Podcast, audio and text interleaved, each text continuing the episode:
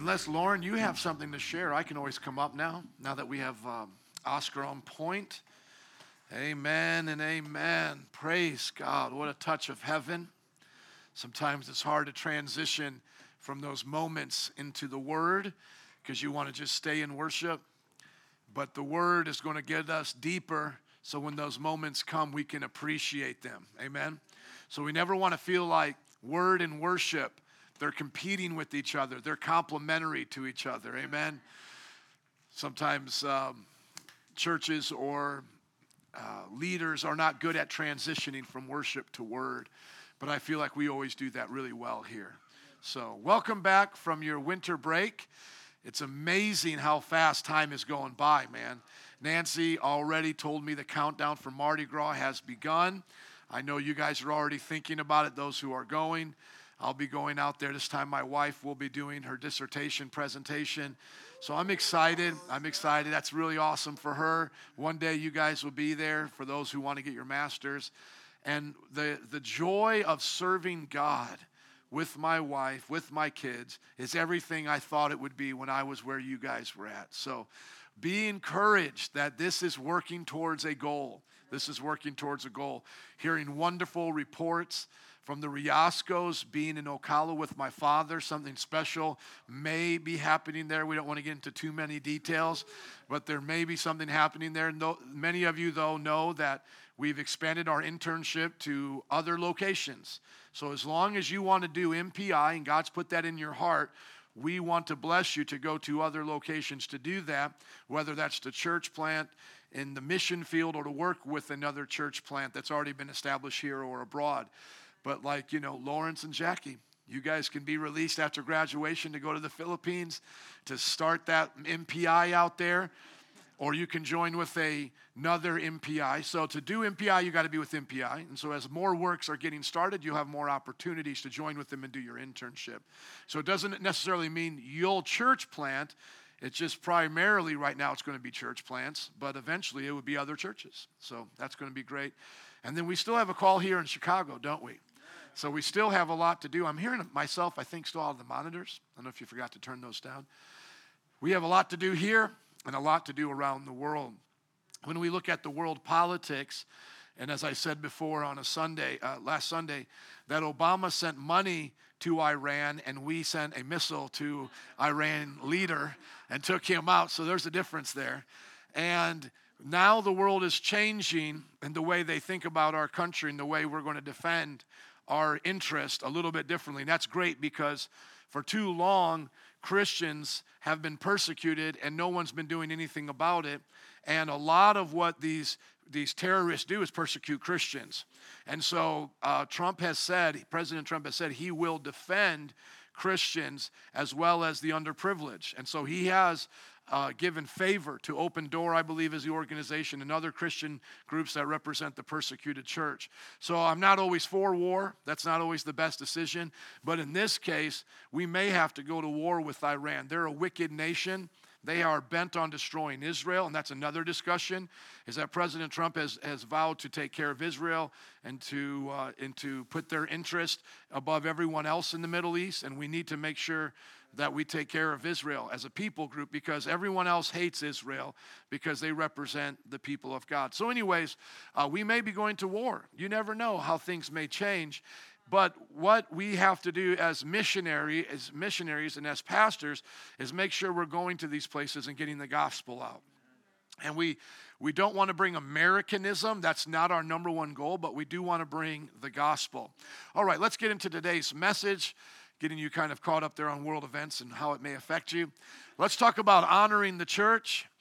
Before I want to, uh, let's leave this up. Before I get into the scriptures, I want to kind of talk a little bit about the church and give you a bird's eye view of how it may be good to look at it as you're going through uh, Bible college. A great way to understand the church is to see the, the story of God throughout the moves of God, throughout history. Now, when we talk about the moves of God and the people that play into that, we're not talking about only them being the church. We're just talking about highlights, easy ways to remember how the church was moving from, from point A to point Z, or you know wherever we are now, from point A to point Q. I don't know where we're at in that. In that, I do believe Christ can come back in our lifetime. I'm I'm leaning more towards that than I'm towards it being longer. But a lot of people have thought that, and they were wrong. So, like I said, uh, Z may be a long way down the road to when he ends it, and so we may be like around Q or R or whatever. So, when you look at church history, you kind of want to look at it like a highlight reel and then as you get interested in certain portions of it, you can go back and study more. So let's just take a step back and just understand what is the church. Jesus said in Matthew 16, you don't have to turn there, but he said he would build the church and the gates of hell will not prevail against it. So, any movement or anyone claiming to be the church and they say they are restoring the lack of church from a certain time. Like they're now a restoration movement of the church because the church was lost. At any time you hear a group say that, bells should go off in your mind that's a cult. Because Jesus promised his church would never go away it would be here as the pillar and foundation of all truth. That's another scripture, that it would be here as a pillar and a foundation of truth, and that the gates of hell would not prevail against it. And so the gates, remember, keep things out. And so the church is making forward mo- movement, and the gates of hell can never stop it moving forward. So anything that, uh, anyone that claims that the church has been conquered is an error. So let's just start from the very beginning we have the apostolic age. This is about the first hundred years, from the time of Christ to the death of the last apostle. We call this the apostolic age. John the apostle died probably somewhere around 100 AD. Now, there could have been others that knew Jesus that lived longer than John, but we just know roundabout John is a great place to put the apostolic age, his death. After the apostolic age, we have the church fathers. Now, right here, people from all cults have in common a misunderstanding of what happened at this point. Every cult you talk to will say, We agree in the apostolic age, the gospel was preached, the church was there, etc., etc. But after the apostles died, they'll use the scripture like with Paul saying there's going to be a great falling away. They use that to say that there was a great falling away, there was an apostasy, and then the Roman Catholic Church came, and then the Reformation came, and now we are the answer to all of these reformations and all of these denominations to what was lost way back from the apostolic age. Everybody go, womp womp. You have just met an ignoramus who talks like that. Anybody who talks like that is just an ignoramus. Not, not only have they contradicted a thousand scriptures, which makes that an invalid point, and that's really most importantly, it's an invalid point by the scripture, but they have also invalidated history, which is true according to the scripture. So we never want to put history above the scripture, but I think you know what I mean there. Uh, we can argue about the scripture because they're close minded to it, but hopefully you can show them in history they're misinterpreting the scripture because that, that should be more, in their mind, less heavy on um, interpretation. Just being able to look back and show them stuff should be able to help them see they're misinterpreting Scripture. But once again, if their eyes are blind and their heart is against the truth, then they're willing to believe a lie and they will reject when you show them the actual facts of history. But I don't want to make it sound like there's only facts of history that help us validate the church. There's facts in the Bible, and the Bible is always the foundation for everything else. So when we look at the apostolic age, it's during the time of the apostles. Well, what did they do? They made disciples. The next age that we could say goes from about 100 to around the Council of um, of Nicaea around 313 AD, and we call that the age of the church fathers. These were disciples of the first disciples. And Eusebius writes around the 300s and tells us a lot of what had been handed down in tradition and gives us really the first church history book in a, in a real comprehensive way.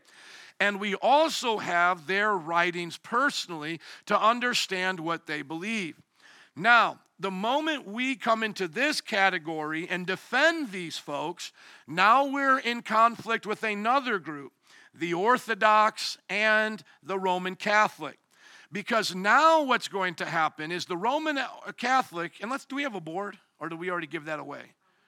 Okay, that's good. We did, that should be given away. Maybe if I think about it next time, I can have it from the truck because that's a good, strong one that we can have. So just think about it like this. I'll use my hands a lot, okay? So just think about it like this. When you say that the time period after the apostles to the Council of Nicaea is good church, at least the church is there. The gates of hell have not prevailed against it. You give it a thumbs up. Not saying you agree with everything, but you give it a thumbs up. The moment you do that, now the Roman Catholic and the Orthodox will say, then you have to be on our side. Okay? But if you say, I think this is where everything fell apart, then the Catholic says, I mean, excuse me, the cult says, you have to be on our side. And really, neither position is true. You can agree that the church existed, moved forward, uh, grew during that time of the church fathers, and yet not subscribe to Roman Catholic doctrine or Greek Orthodox doctrine, uh, the Orthodox. Now, let me just explain to you real quick how they came about and then where their differences came. A little bit after the Council of Nicaea, Christianity became the state religion of Rome, and over time, the bishops began to have political power, and then they made the Bishop of Rome, which was the center of the Roman Empire, the head bishop. That happened around the 500s. Then, after that, there was disagreement to how much authority he should have. That lasted for about 500 years until the Great Schism. Because you've got to understand, things don't move fast. Their councils were months. Look, look up how long was the Council of Nicaea, just that one council. So things are kind of moving slow. I mean, we're so used to things moving fast. And when the Great Schism came, the Great Schism favored the Orthodox, who we now know to be separate from the Roman Catholics. And at that time, everyone was one movement in the church unless you were really di- dividing from that, which we would have considered a cult, because there was cults around there. How long? Two months and 12 days. Okay, so this is a long council. We're used to just settling things like this. So just imagine councils are going on during this 500 year time period. There's arguments, they're trying to settle it. There's also political issues. So, what the Orthodox said is we're not going to follow Rome in the way now you're trying to make him to be, uh, the Pope rather, in Rome. We're not going to do that. And we're not going to change what we have settled on around the time of the 700s, I believe. Look up um, where, when, where does Greek Orthodox, um, where does Greek Orthodox, don't nobody help me, please, it's right on the tip of my tongue.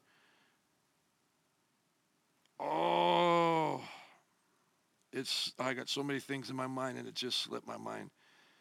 Greek, Orthodox, how, you guys can help me now if you can think of it with me, but when we say a service is done a certain way in the religious context, just put in the word Greek Orthodox service order, and then it will give you that word. Liturgy. Where, where, when, I keep saying where or when, I don't know which one. When did the Greek Orthodox get its liturgy? What they wanted to do was to solidify, and I believe their earliest liturgy comes from the 700s. If you can't find it by that, I'll have to probably look around a little bit. I don't want you guys to get too distracted. And so, when Rome was seizing ultimate authority, the Orthodox understood that from the very beginning, the elders shared authority, and as elders developed over cities, they were known as patriarchs. And so they were to work together in a council. And though there could be a head elder, a head patriarch, he was not supposed to have ultimate authority. He wasn't supposed to speak on behalf of Christ and all of these other things, or that he could disfellowship or do things on his own he had to work within the elders when it came to how to handle the affairs of the church. And so they wanted, the Roman church at that time wanted to have control over the liturgy, wanted to have control over some of the doctrines, wanted to have control over the whole church, and to make it as a political power as Rome has, you know, been controlling that time the world. Well, that's when Greece, uh, the, we call them the Greek Orthodox because they were the Greek speaking fathers, and the, and the Roman Catholics were more Latin speaking. And so they broke away and the schism happened. And so we actually side with the Greek Orthodox and say, You are right to have caused a schism during that time because it wasn't that uh, you changed, Rome changed. And so whenever we talk to Roman Catholics, we always remind them, You have changed from what the Orthodox were doing at that time. Now, do the Orthodox and the Roman Catholic Church have the authority in the apostolic age or the church father age to establish their church? They don't, not in the way they do it, not in their liturgy, not in their praying to saints and all of those different things. These were not the things that were a part of the church at that time. So let's go through it one more time. We look at the apostolic age to about 100 AD. We look at the church fathers from 100 to right around the Council of Nicaea. And now we stand here as biblically based Christians and we go, we can see the church moving through this age. We don't agree with the cults that say that it's gone away and that has fallen apart. And we don't agree with the Roman uh, Catholics or the Orthodox to say what they're doing represents this best. What they are doing that they represent best is what was established between 500 to 1000 AD. And I would say from the 300s to the 500s, I would call this the, um, the establishment of the political church. And during that time, there was a lot of opinion. There was a lot of differences. Like I said, there was one unified church, but there was a lot of un, uh, d- d- you know, differences going between them and how they were going to settle their issues. Then, from that time of the 500s to the time of the thousand, to that thousand, I would call that con- the, the conflicting church, the church in conflict. So it's a political church trying to establish a unified policy for everything from 300 to 500 ish, and then from 500 ish to the Great Schism around 1,000, early 1,000. I think the Great Schism was when? 1025 or something. Look at when was the Great Schism. Schism. And did you ever find the liturgy of the? You didn't find it the way I was asking you to look it up? Okay. They're trying to say it goes all the way back to the beginning. 1054 is the Great Schism. We'll call that the church in conflict. Now, from this time on, from 1015 to the Reformation, we could call this the age of the Roman Catholic Church.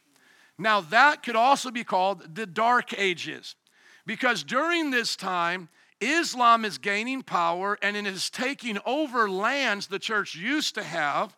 The church is not unified because of the East and the West, the West being the Roman Catholic, the East being the Greek Orthodox. And then in the middle of this, very early on, you have people protesting what's going on in the church. Look up the Waldensians. Waldensians. Somebody Google Waldensians. What year were the Waldensians founded in? You, you have early on into this, well before 1500, things happening protesting the Roman church. The Eastern church does not have as much power, and the reason why that is, is because where they started making their head, Istanbul or Constantinople, depending on which one was in power, how they named it, the Muslims or the Christians. And as the Ottoman empires uh, being developed, or you know, the Muslim empire versus the Byzantine empire, as the Roman empire is kind of falling apart, and then Europe's going to come out of that. Uh, the East just doesn't have as much power or organization at that time. What do we have there? 1173. The Waldensians would be very similar to us. So you see, right around the time of the schism, you see protesting faith. As the Roman Catholic Church is seizing control and trying to get more power through its military and through its, its uh, what we would call um, forced re- religion coming on the world, and taking on Islam. And it did a great job in stopping a lot of Islamic conquest, by the way. So I do agree with the Roman Catholic that the Crusades were a response to the Muslims. That is true. I do agree with that. But at the same time, they were not innocent during the time of the Crusades, and they were also doing things that are not so nice as they came to different lands known as the barbarians or the different people where they would come in, into contact with. Okay, so, so you have the apostolic age. Then you have the church, uh, apostolic age to about 100 AD, to the last living apostle. Then you have the time of the church fathers to the Council of Nicaea, about 312. Then you have the time of what we would call the political church until about the 500s as it's gaining its power in, in, in, politics. Then from about the 500s to the 1000, you have the, the church in conflict. Then to the 1000 to the 1500s, the, the main thing that you see there is the Roman Catholic controlling church or the Roman Catholic Dark Age church. But in the midst of that, like underneath that, you see these protesting movements handing the baton one to the other. And then you have what we could say is the reforming church from the 1500s all the way to today. Like you could just really summarize it as the reforming church because even in, in, in Latin, they had a phrase as they were making all of their, their, their solas in Latin, which meant what, what their main uh, criteria f- for breaking away from the Roman Catholic Church would be really framed by Martin Luther and those, those guys from Germany and the ones following him. You know, sola scriptura, the Bible alone, sola gloria, for the glory of God alone, etc. They, they had a saying in Latin that, that went like semper reformanda, always reforming.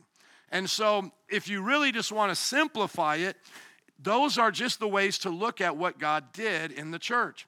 And so after the time of the reforming church, and you notice we didn't really see that from the Greek Orthodox because they've always had an open hand in their system of belief, even though they can be politically in power and be harsh, like the Russian Orthodox and some other places that could have been accused of doing things they ought not to have done and using religion as a way uh, to do that. Most of what we would call Orthodox has not been in power the way Roman Catholic has been in. So there was no real big schism from them because you wouldn't have been burned at the stake by a Greek Orthodox if you did something a little bit different. A lot of their doctrines are held in mystery, even though they believe them like us, but a lot of their, like the Trinity and all that, but they hold them in mystery. And so there's a lot of soft edges in their belief system where Rome continually, because of their political power, made the edges really hard. And uh, they had inquisitions all the time, periods of persecution, forcing into faith the Jews, uh, uh, burning heretics. These are all true stories, even those who wanted the Bible in their own language. Okay? And then we could say the Reforming Church. Now, out of the Reforming Church, what do we see come? The Baptists. That's a large movement that comes out of that. What's another movement that comes out of that? The Evangelicals the ones that come like from Switzerland and other European nations that are just going to hold to the basic tenets of faith, the Quakers, things like that. But the evangelicals, I think, kind of summarize uh, just kind of a real open handed Protestant faith. And then you see uh, different mini denominations and mission movements coming out of that. And the Methodists coming from the Church of England, which the Church of England broke away from the Church of Rome during the time of seizing of power in the different nations of Europe. And, uh, you know, there was a reason why I think it was King Henry. Uh, see uh, how the Church of England started. Who was the first king that pulled away from him? And the King James Bible comes from the Church of England. Now, that's just a little side issue in how Europe began to revolt during the time which we would call the, the, uh, the Roman Catholic Dark Age, it, it, re, it revolted because of political powers and wanting to have its own church. It's, it's, it's like the king of that time of England was saying, You don't get to have the Pope and uh, the authority. We're, we're now a strong military nation, so we want kind of our own religious authority now, too, you know? And then they, they split over him being in adultery. And a Roman Catholic may bring that up and say, like, yeah, you know, you, part of your Bible, like the, uh, the King James, or part of your Protestants, like Methodists, came out of this church. And the whole reason why that church started was because of adultery. So if you meet some slick Roman Catholic com, um, uh, apologetic people, they'll get you kind of your tail spinning if you don't don't know how to answer those objections. So it was King Henry. Thank you. And what year was it? I know it was before 1500. It was probably like around 1300 or 1400. When, when was it? And so dur- during that time, you have the Church of England. Fi- oh, it was the 15, no, 15 what? Okay, so it was right around that time. I know there was conflict before that, though. So a lot of these things don't happen overnight. There's stuff building up. And uh, maybe I could go back and look into the, the history of England having problems with Rome before that. But we'll just put that into the same, the same age then of the, of the Reforming Church. Okay. Now, after the Wesleyans came from the Church of England, around the 1600s, look at John Wesley's life, I believe it was late 1600s into the 1700s. America's being established around this same time. Because remember, right around the time of the Reformation, America gets discovered, and then they start to have uh, their settlements, and then we start to have colonies, and then we break away from England as well as the Church of England. And then that time, like we're starting our nation, and the Methodists are going to eventually leave the Church of England and help the settlers have the churches in America. 1700s. 1700s. When was he born? So, yeah, right at the end of the 1600s. There you go. And so, a lot of American Christianity, Bible Belt Christianity, owes a lot to the Methodists who traced their way back to the Anglicans, Church of England, through them coming out of the, the, the, Roman Catholic Church during that time of the Reforming Church. So let's just summarize it right here. Apostolic age to 100 AD, then the church fathers to 315, then the political church to the 500s, then the conflict, the conflicting church to the Great Schism and to the thousand. Then you have the Roman Catholic Dark Age church to the time of the 1500s. Then you have the Reforming Church, which we are a part of, and so are so many other movements. So we are reformed in our beliefs, meaning that the Roman Catholic Church put a pretty big dent in the forward motion of the church. But we don't believe a few, a few misnomers. We don't believe that they stopped the church. We believe the church was going on despite them and their head leadership throughout this time. For example, Martin Luther was a Roman Catholic priest, and God spoke to him through reading other priests and other good leaders. And so we, we don't know how to go back through that age and pick out all the ones who were godly or all the ones who were not. We just know there were people during that time. And like we learned about the Waldensians, and there's others during that time. Look at when John Wycliffe lived, late 1300s, early 1400s, probably. And you can look at my book on church history, and I have a timeline of this, okay? As a matter of fact, just put up the book of church history, which I probably should have had up this whole time, but I was trying to summarize it, and then I ended up going into more detail. Okay, go, yeah, go to a new thing. Um, go to disciples of the first disciples, and then put in, yeah, there it is. It came right up. It came right up. There you go. Boom. Okay and then go here to, uh, where are we going to go here? Go here to, go to creeds and councils.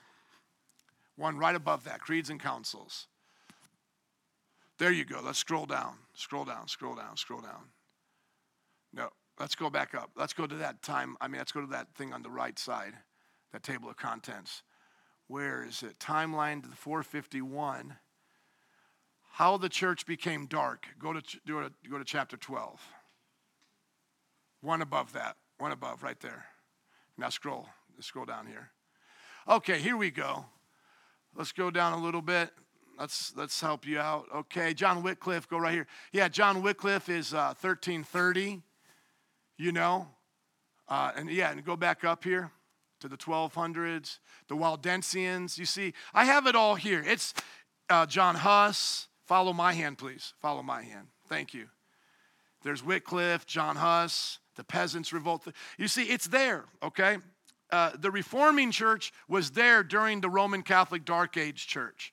So we never want to fall into this lie that somehow the church wasn't existing.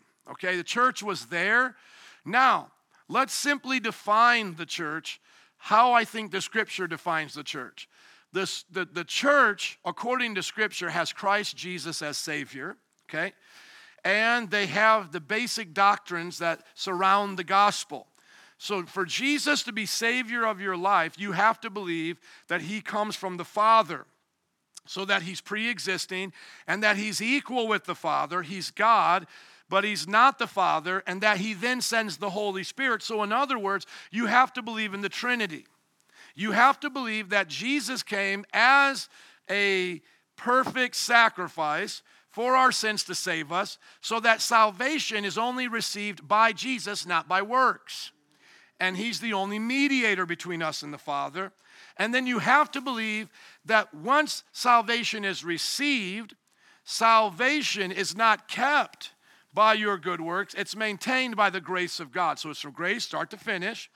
And that at the end of days, at the end of time, Jesus is going to come back. So there's a second coming and he is going to judge the living and the dead with eternal punishment and eternal reward. That, I think, is the simplest way to understand the, the, the, the doctrines of the church. Now, the scriptures would have, you would have to believe that the scriptures are the word of God. Now, if you added a book or took away a book, are you no longer in the church? I don't think you would be outside of the church. Certain people at different times had arguments over what books were in the canon, what books were not in the canon. Though we do not accept the, um, the Apocrypha literature of the Roman Catholics or the Greek Orthodox, and the Greek Orthodox have a few more than the Roman Catholics, we do not call them heretics by that alone. Now, if they develop doctrines based out of those scriptures that cannot be verified in other scriptures, then we would say that's heretical. But just simply believing these are scriptures would not make you a heretic. Because once again, we're defining the church with some soft edges that, that has moved throughout the entire centuries of the world. And so we can't make an argument against them now for our convenience that would exile uh, church fathers of different times and different periods. Now, their apocrypha literature is Jewish history. Now, even the Jewish people don't accept it as biblical or canonical, which is so strange that they thought they knew better, but that's what they did anyhow. And so, what you would really need to believe is that at least in, in the scriptures that we would say are the canonical scriptures, those are the Word of God, and that your doctrines are based in them. Now, reason why I say, could, could you possibly say that some of our scriptures you would doubt are not the Word of God and still possibly be, in? Yes, because certain times people doubted whether or not Revelation was a scripture. And so that would be weird during a time when a church father is really trying to understand has this come down to us from John, or did somebody eat too much pizza one night? And he dies, and now he doesn't get to go to heaven because we think because he, because he, didn't, he didn't accept the book of Revelation. And others might have accepted the apocalypse of Peter because you got to remember, a lot of information is just traveling word of mouth over long distances and long periods of time. Now, that doesn't mean we can't have any trust in what was done. It just means that we have to, we have to give grace in these areas and we have to allow we have to allow the church to exist even without our particular hardline beliefs on what we now think is the church. So I would define the church as the church believing in the scriptures, the church believing in who Jesus is, the church believing in his death, burial, resurrection, the gospel, now receiving by faith, and that Christ is going to come back and judge us according to that. Okay, so let's just pause right here and make sure that we understand this. Anything that we discover now, we owe to them, and it never makes us better than them. So let's say we now understand the Trinity better than Athanasius, who was one of the people who helped frame the doctrine of the Trinity. We don't say that we're a better Christian than Athanasius.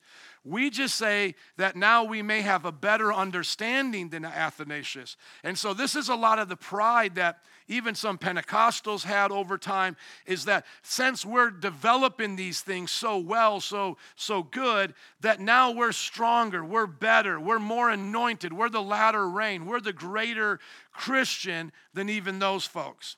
Because remember, if that's true, that there has been lesser of a Christian throughout history, then that means Christ failed. That means Christ failed. Now, we, we believe that in all generations, we can learn to describe things better. like learning to describe salvation by grace through faith alone. I think that's been described better in the Reforming Church than it was in the first 1500 years. Uh, the doctrine of the Trinity, the incarnation. People have in freedom with technology and the access to all of these letters and writings to be able to formulate beliefs and mindsets, uh, mindsets to help us understand the incarnation better. And so to, to say if we differ with them in any way, that we're in heresy, that's incorrect. And to say that we're better than them, that's also incorrect. The idea is, is that the light of Christ is growing in the church and how we understand these things, but these are all peripherals. These are not the things that define whether or not we're in the church, whether or not we're filled with God's power.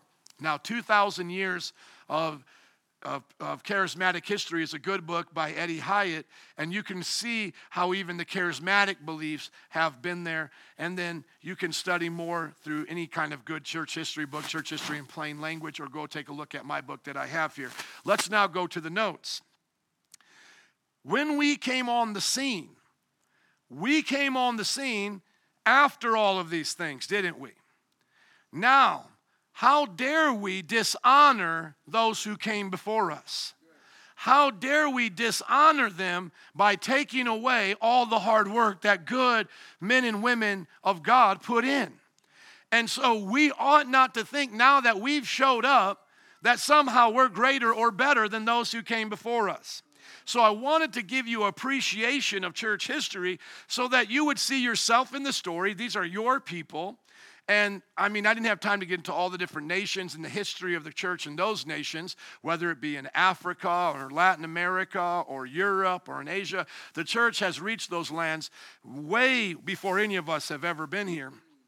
And so there's histories upon histories upon history. Now, what we need to do is honor the church in our lifetime and take the baton and pass it on to the next generation. And it is okay to believe that the way you believe about the church and the doctrines is the best for this generation. So there's nothing wrong with you thinking how we do church, how we have our liturgy, how we present Christianity to people is the best. There's nothing wrong with thinking that. There's nothing wrong with the Methodist thinking that their way is the best or the Baptist. And what sometimes people will try to do, especially the cults, is put those in conflict with each other and say, well, you, you can't be unified if you guys disagree over those things. And that's not true. Even Wikipedia has an article you can look at when it comes to excommunicative movements in Christianity. And less than 5%, Google that word, excommunicative movements in Christianity. I want to give you the actual uh, statistic. I believe it's less than 5% of all those who claim to be Christians actually believe that their branch of Christianity is the only branch. And the reason is is because people like myself and good pastors, good elders, good leaders have always taught to accept and believe others are Christians, that other expressions of the church are legitimate, excommunicative. Excommunicative. Good thing I'm having him spell it. I don't even know what word you were putting. What word was that you were putting up there? Examinative? No, no, listen, listen to it. Excommunicative groups in Christianity. You got to put that whole thing there. And if you need help, you can pass it on to Lauren. When we look at Christianity today, we're not supposed to disrespect it or dishonor it. You don't know how to spell it either? Oh, okay, good. I saw a look on your face, so I didn't know. Yeah, yeah, there we go. You, she's going to need that mouse too, sir. The calling upon the church is to defend the church, to honor the church, to be a living part of the church. And we got a lot of scriptures to get to. Yes, excommunicative ch- groups in the church groups in the church. There you go. And let's just get it up here. It's going to be a wiki article. Let's go down here for me, please. Some of those people pay to be. Go up to the top, please, because it's not coming up. Um, put uh, movements, excommunicative movements. Just re, re, uh, yeah, delete all that and just put movements there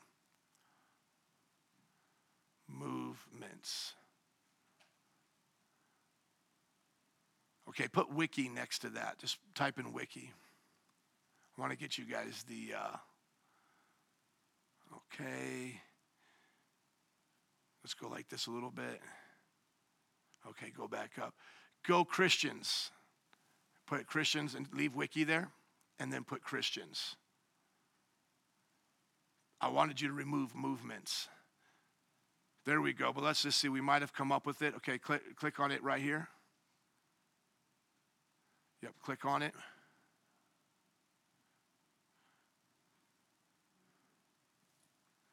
Have you ever used one of those before? Let me just do it for you. Thank you. Can you hand it to me? Let's get a table up here for me. Let's get a table up here. Teach you guys a little bit. I want to get you that, that actual group. List of Christian denominations, that's communicative.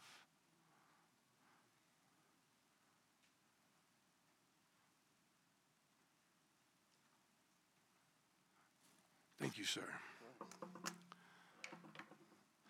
I got it. Let's go up here.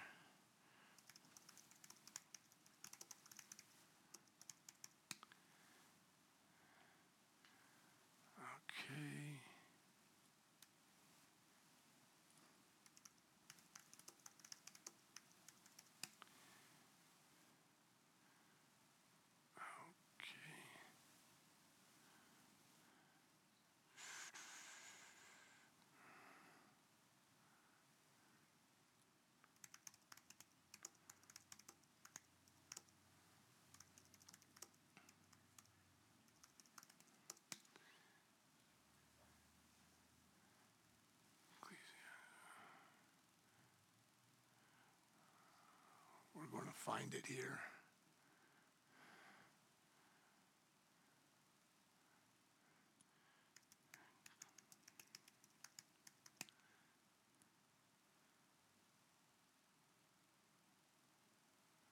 I know that word is there because I looked it up and I found it.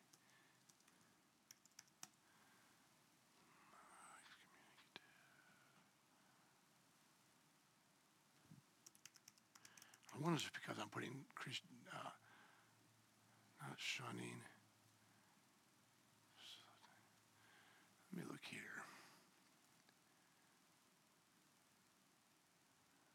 Oh, let me say like this stats.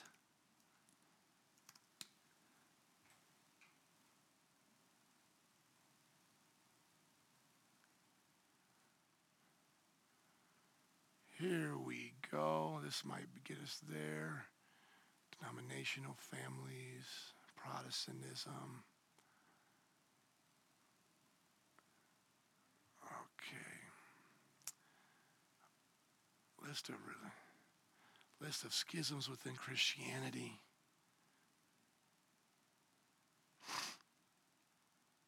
Hmm.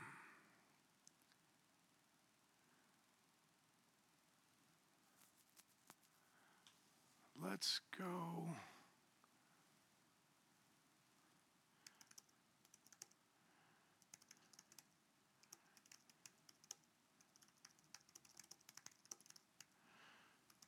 Feel free to talk amongst yourselves because I'm on this this thing now. I'm going to find it.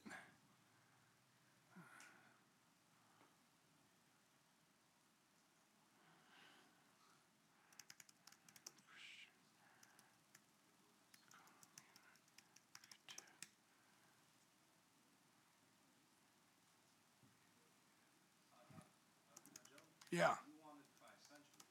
No, no, no. I want it to be right now. I- want it to be. It's going to be a um, a graph. Yeah, and it's going to be from Wikipedia. They organized it. Somebody must have put it up there. It looks something just like this. It's communicative.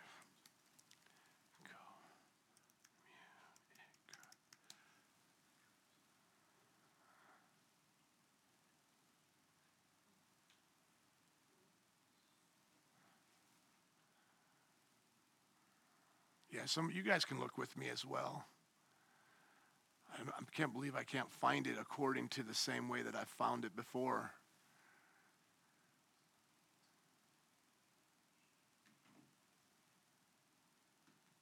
Let me see if I actually saved it, which I should have. Differences between.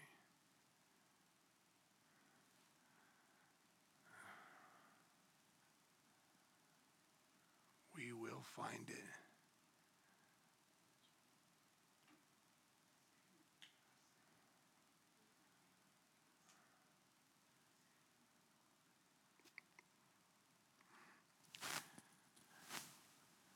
I can't believe I can't find. Excommunicative groups in Christianity. I'll just move on past this, but it's going to bother me now because.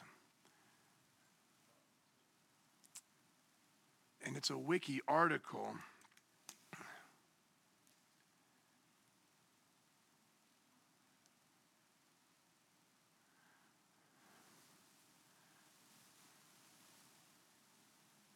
Oh, I know what it is. That's I'm using the wrong thing. Unity in Christianity.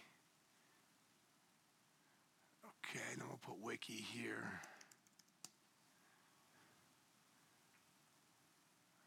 Is it under ecumenicism?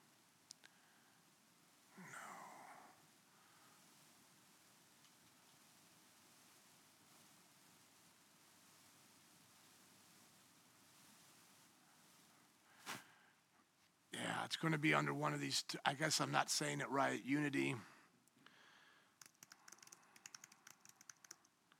Unity in Christianity movements.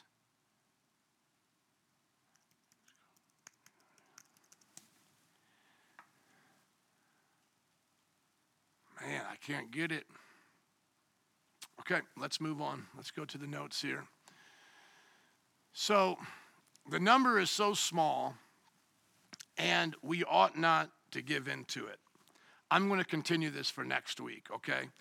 Um, my issue is is that I'm trying to cover so much and I want to give you guys the facts around it and so I apologize for going deeper than I was ready for. Please forgive me. I have all of these notes prepared and nothing I went over is in these notes.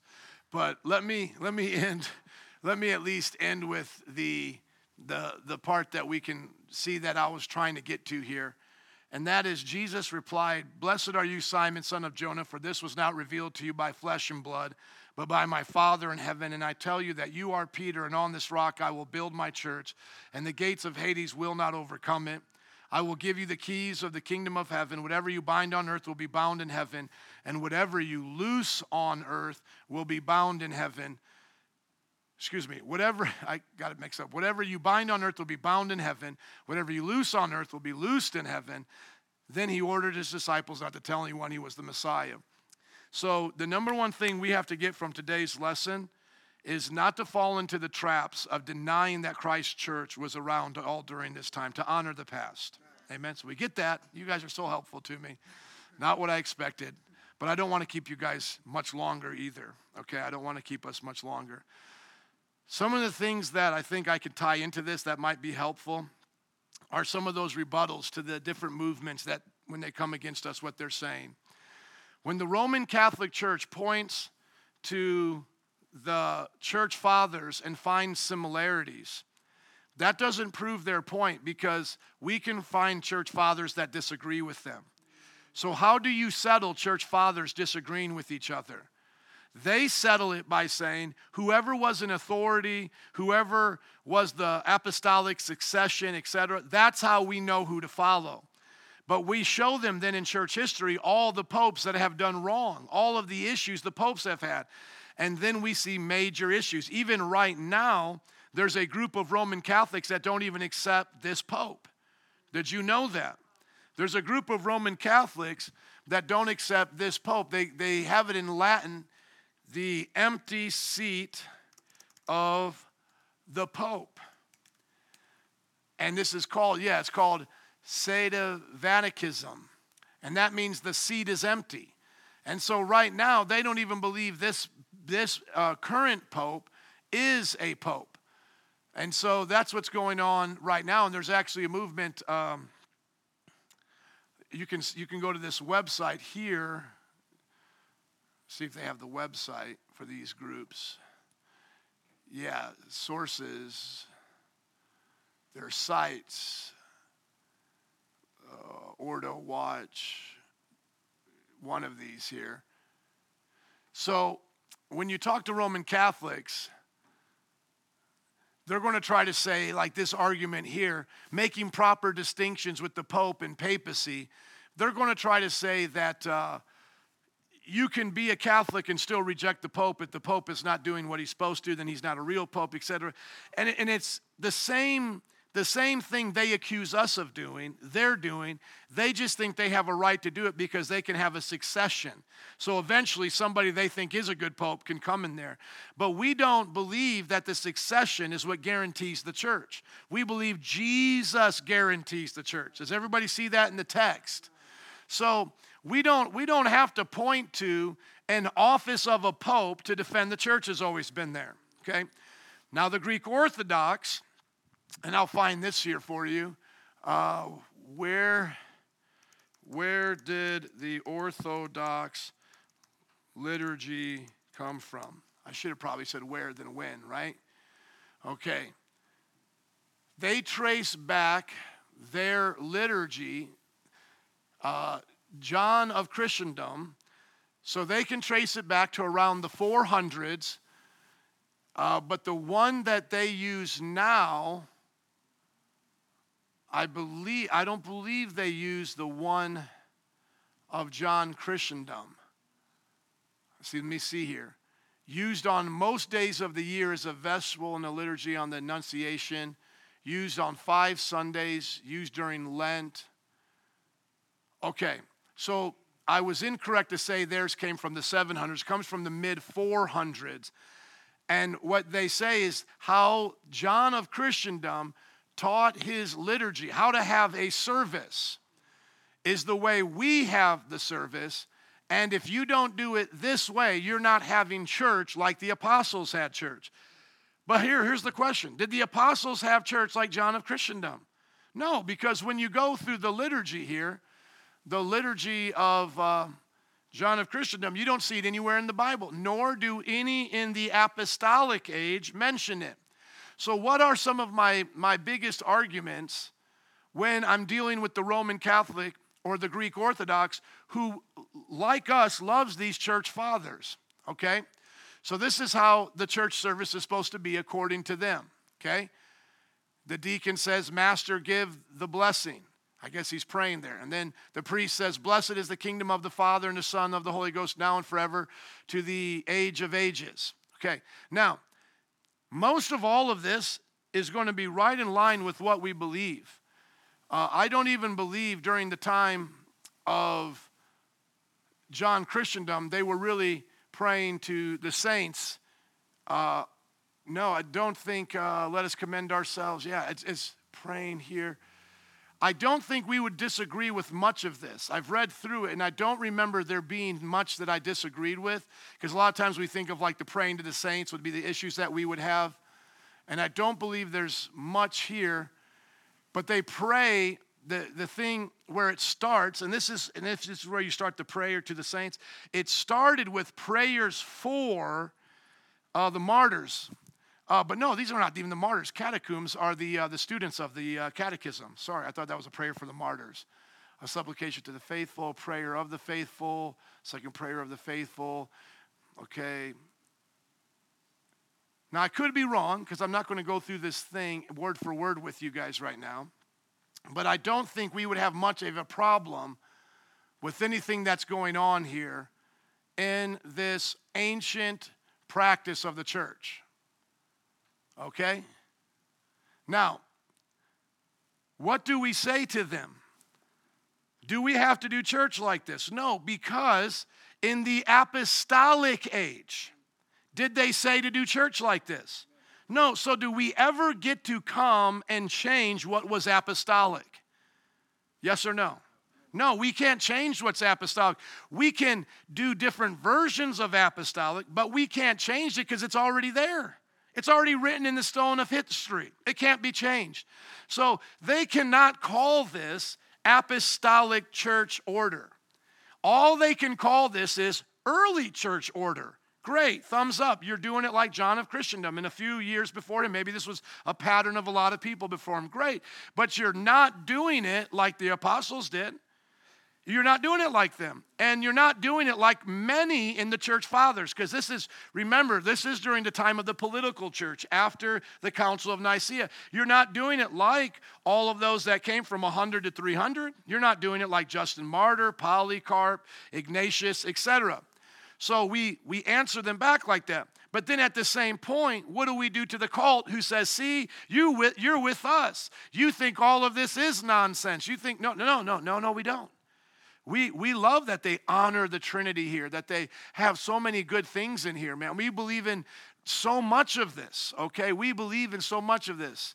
Uh, even, even when it says, commemorating our most holy, pure, blessed, glorious lady, the Theotokos, and ever Virgin Mary, with all the saints. Let us commend ourselves and one another our whole life to, to Christ our God. This is not even offensive to me. If people believe in the perpetual virginity of Mary, that's okay because that can be found as a belief. I don't think it's a true belief, but that doesn't make them a heretic and they're not praying to her and ascribing to her all of these other things. The bearer of God doesn't mean that she herself made God a person. What it's saying is Theotokos is that she bore God. And how many believe she did bear God? And so we don't have a problem with the doctrine of Theotokos uh, right here as we get into uh, this word. Yeah, like tacos, right? Uh, mother of God. No, we don't believe that it's wrong to say mother of God if, if you believe that mother of God means she mothered our God, God in the flesh. Not that she conceived and made God, and good Catholics will tell you they don't believe that either, by the way. It's bad Catholics who say they believe the other things. When you talk to an informed Roman Catholic, they'll say exactly what I'm saying. What then they will do, excuse me, is then they'll give her honor that's not due her. They'll go beyond this honor. But if you talk to somebody that says she's give birth to God in the sense of like she she had a part to play in God becoming a person, uh, you know, God being God or God becoming a person or anything like that, like you're not talking to an informed Roman Catholic, you know? Like if you go to Roman Catholic, if you go to Catholic Answers, Catholic Answers right here, and you put, is Mary God? Or, you know, things like that. Um, is Mary the mother of God? See, they're, they're going to tell you their answer. And this is, this is where, um, you know, if we're not informed, people are going to rock us if you're not ready. And so, the idea is look, they'll say right here. In the fifth century, the Catholic Church dogmatically de- defined the Blessed Virgin Mary as the mother of God, Theotokos, which in Greek means God bearer. That's why I was saying the word bearer. This does not mean Mary created the Trinity or that she existed before Jesus for all eternity. It just means that since Jesus is a divine person and mother, and Mary is the mother of this divine person, it follows that Mary is the mother of God. See, so, uh, you know, they're, they're slick, they're smart and they're not dumb either, okay? They're not like, they're not, a lot of times we think of people like they're cartoons, like they're just silly, you know, like they're just silly, wasting their life on this stuff, you know? No, they've been deceived, and deception is very deceiving. So they, they see it the way we see all of that. So we, we shouldn't argue where we find agreement. And you'll hear that in that one conversation that Jared and I have with the Roman Catholic. It's he's like, Well, do you believe that, that Mary is the, the bearer of God? And we're like, Yes, we believe that. We have no problem using those terms. Those are biblical terms, okay? We just don't believe she was a perpetual virgin because we have reason in the Bible to, to disagree with that. Okay, so now going back to the cult. Well, when we go to the cult and they try to start saying, "Well, well, where's your church then? Where's your church? Where's your church? It has to be has to be exactly the same." We go, "That was never the way it was. Never." There were differences between Peter, Paul, and Apollos, even during the time of the writings of the Bible, was there not? One says, I'm with this one. There must have been some differences. One says, I'm with this one. One says, over here. And then Paul even said, I don't even build on another man's foundation. So the idea that you're not a church, the true church, unless everybody in your denomination or group does everything your exact same way, is, is, is silliness. And by the way, the assemblies of God could do that and go, we're the true church, all 80 million of us, and be bigger than the Jehovah Witnesses, Mormons, and all those little cults combined. Do you understand that? We could all go, well, there's a movement here called the Assemblies of God that does it all, you know. Well, no, but that would be silly because then what do we do to our Baptist brothers, you know? And Southern Baptists, who have multiple millions, could say this as well. And, and, but all we would be doing is exactly the thing the Bible told us not to do was to divide against each other. So we can't change what they were apostolically and try to make that's what we are now. We use what they did apostolically to be our example. So, how did they have church? Well, they prayed. Do we have to pray their exact prayers? No, we pray like them as our example. They went out preaching. Do we have to preach exactly like them? No, but we use their words if it's in Scripture, obviously, and we preach like them. I'm talking a lot as a, as a whole here, the church fathers as well, and non scriptural writing. Like we learn about history through them, and you know, we, we don't have to do it exactly the way they did it. We use them as the example, but we don't we don't change what they did either, and we don't make it look better or wor- we don't make them look bad and us look better.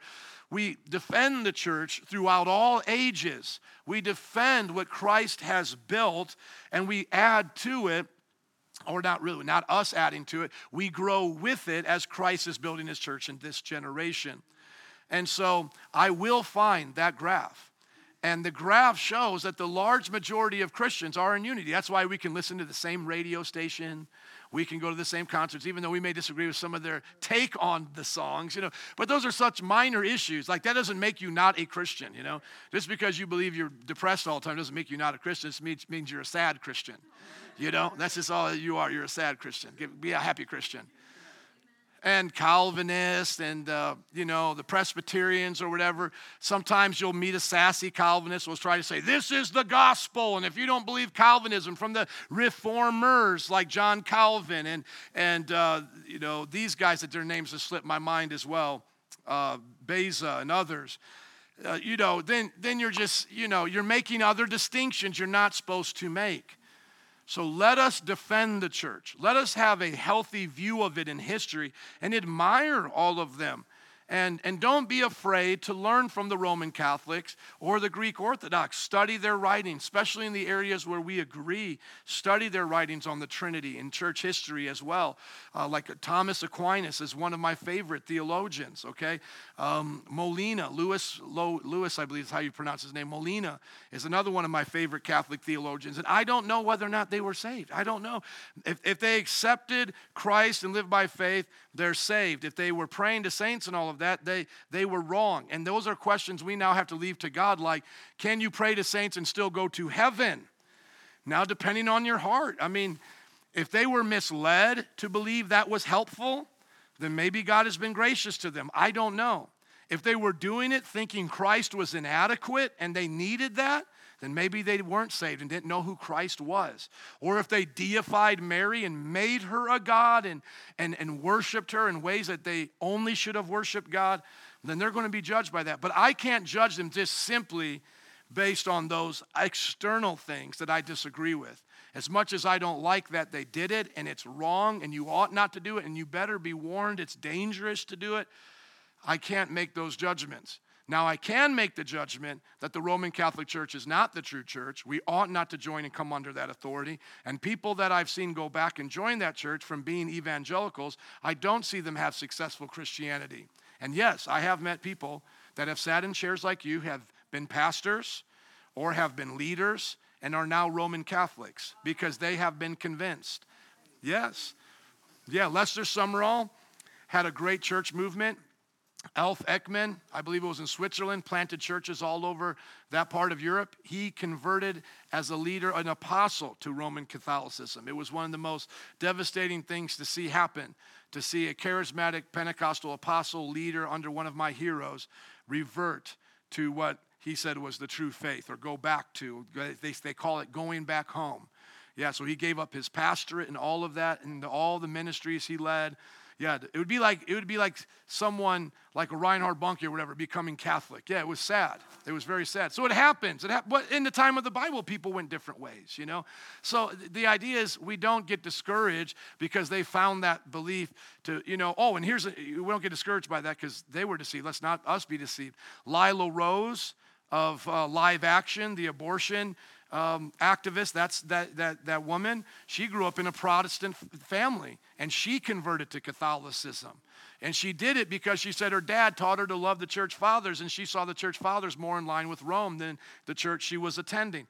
But that's not true. You will not find Rome. What you will find is them starting to take pieces and pieces and pieces. You have to go, like I said, past the 500s into the 700s to begin to find anything that looks like Rome is today. And once again, that's not apostolic. So you've already defeated your argument. If I can't find a pope in the apostolic age, there was never a pope. If I can't find them praying to saints in the apostolic age, they never prayed to saints. If I can't find this liturgy in the apostolic age, it was never there. It was added in, and you guys just took it. And remember, you can't change what was apostolic, it's already apostolic. You can't now make this apostolic because you like it and be like, well, I'm John of Christendom. I came 200 years after the apostles and I dedicate, I deem this apostolic. You're wrong. I don't care who you are. You're a great guy. I love you. I'm glad you did what you did. But you're not, you're not, you're, you have, listen, no one has authority to make something apostolic after the fact. Okay, just like I can't say George Washington did X, Y, and Z after the fact. I can't do it. Either prove it to me he did it back then or he didn't. And the scriptures are clear. They didn't do it. And the apostolic age is clear. Because you got to remember, while the apostles are living, they're not the only Christians. Ignatius is in the apostolic age. Polycarp is in the apostolic age. Justin Martyr is in the apostolic age, and they all side with us. And that's really my biggest argument in the book about praying to saints is it's not what you think it is, Roman Catholic, because I'm not trying to argue to you guys. You guys already believe it. I'm talking to the ones who are smart on these pages who think they built up an argument. And I'm like, no, you, you're not as smart as you think you are. It's not there. And we're going to defeat it through Scripture. Amen. Father, help us to love the church in the past. Next time we get together to love it in the present. In Jesus' name. And everybody said, Amen. Amen. Love you guys.